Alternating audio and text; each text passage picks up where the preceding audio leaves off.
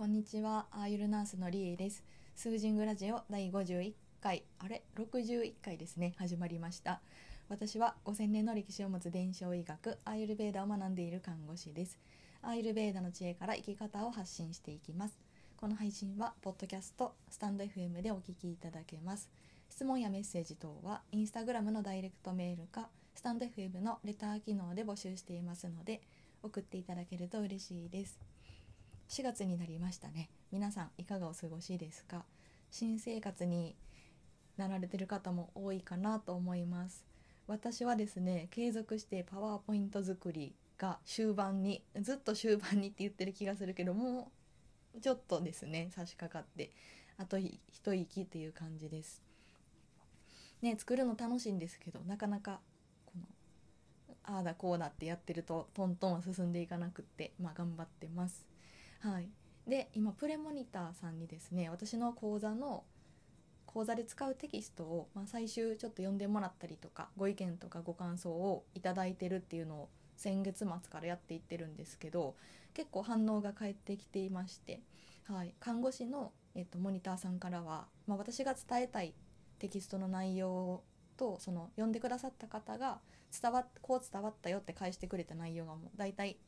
あの合致していたのであの私の伝えたいことは伝わるテキストになってるなと思ってます。はい、で今週今日からですねテキストの内容を実際にセッション形式で、えっと、90分ずつでですね、えっと、対面とか Zoom とかで行っていって、えっと、最終チェックをしていくところですね今日からです。ね、人に対してこのテキストの内容とかをパワーポイント使って伝えていったりするとまたちょっと雰囲気変わってくるかなと思うので私は結構楽しみですね。でこれが終わったら4月下旬かな？下旬ぐらいから、えっと、モニターさんの募集に入っていきます。はい楽しみです。ね、あとヨガとアイルベーダーで活動されている方にもちょっと見ていただいたんですけど、ね、結構お褒めの言葉いただいてて嬉しいですね。結構ね私のまあ、西洋医学のベースの知識とか考え方そこまで個人的な考え方は入れすぎてはないんですけど補足として少し入れたりとかあとは私の先生スリランカのチャトリ先生が教えてくれたアイルベーダについての知識とあとはねいろんな書籍とか、えっと今まで自分が勉強したこと、まあ、総合的に作っていってるのであまりブレはないし古典とかからも拾ってるので、えっと、しっかりした内容にはなってるかなと思ってます。なおかつ生活とか自分の体と心に入れやすい内容で作っていってるので、はい、これは読めばちゃんと変わっていく。絶対変わっていくテキストになってます。はい。絶対とかねあんま言わない方がいいけどこれ私は結構自信があります。はい。でえっと昨日はですねちょっと話が変わるんですけど昨日嬉しかったことちょっとお話ししたいんですけど久しぶりにね高校生の時からの看護学校病院まで一緒だった子から連絡が来たんですよ。なんか何全体的に Zoom とかで話したことは多分最去年とか一昨年とかあったと思うんですけど個人的に連絡取ったのは4年前でしたね久しぶりに連絡をくれてなんで私のこと思い出してくれたのか聞くの忘れたんですけどなんか本に久しぶりに連絡が来て。でまあ仕事復帰についてもう相談の内容で来てたんですよね。最初から。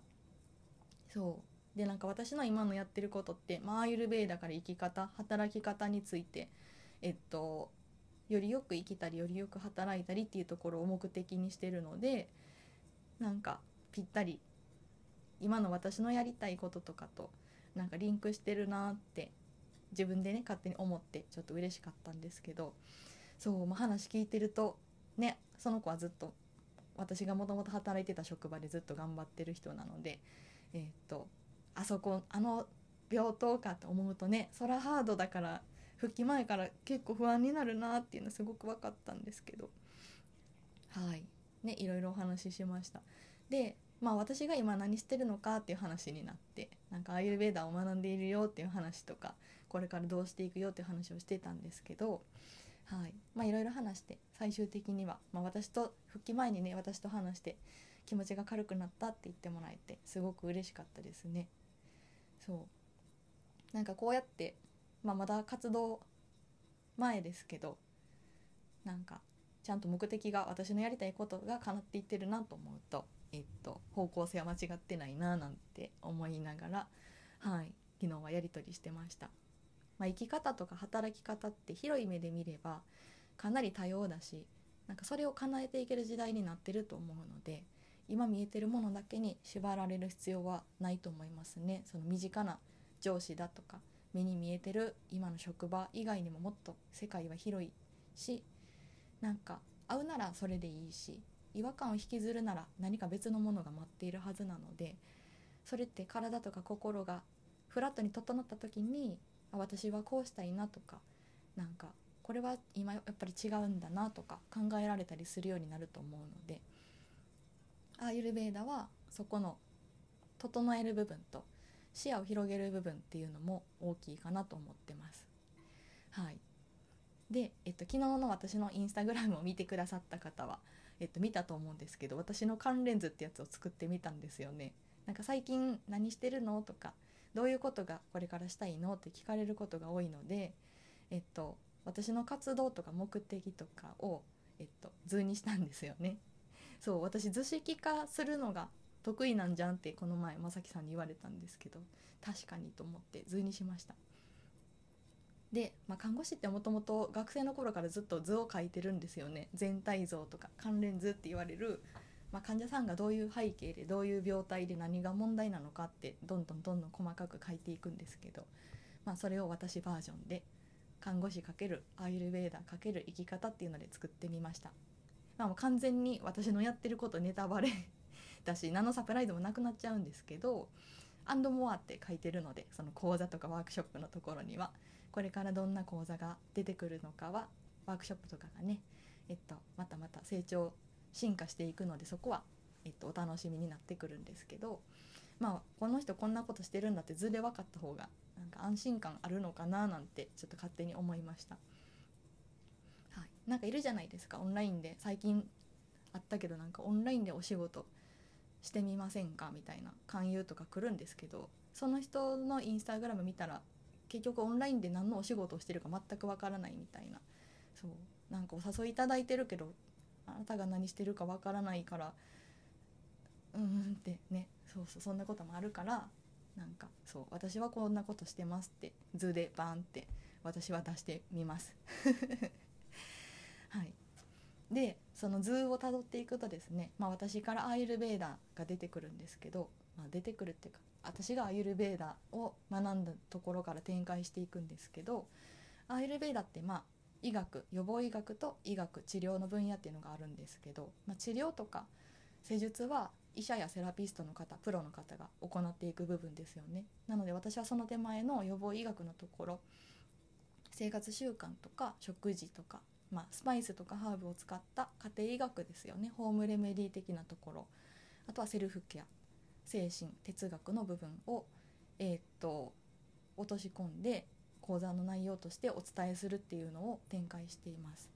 はい、でその下にですねこれを受けてくださった方がちょっと言葉足らずになってるなって出来上がってから思ったんですけどこれを受けてくださった方がどうなっていくかっていうのも書いてるんですよ。これは私が勝手に何？目的？目標みたいな書いてるんですけどこれは確実にこうなりますアーユルヴェーダを知る前の自分にはもう戻らないので必ずどこかしらか良くなっていくと思うのでもうはっきりと掲げました。はい私が関わった私に関わってくださった方がこうなっていくと。でそこから私にもいい循環が返ってくる。そう。で人と人が循環していけば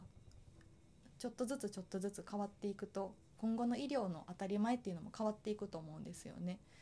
そう今って、まあ、病院とか医療って言ったら、まあ、ザ現代の西洋医学っていうのがやっぱポンと日本では出てくると思うんですけど、まあ、時代はそういうパーツを切り取る西洋医学からもっとホリスティックな、えーと面で支えるような医学もベースになってきてでそれをちゃんと選べる時代が来ると思うんですよね。自分に合った医療の分野とか治療を選べる時代になっていくと思うので、はい、そういう循環の一つにもなればいいななんてちょっと大きな目標も掲げた図になってます。はい、こう考えると未来が楽しみですよね。はい、今日は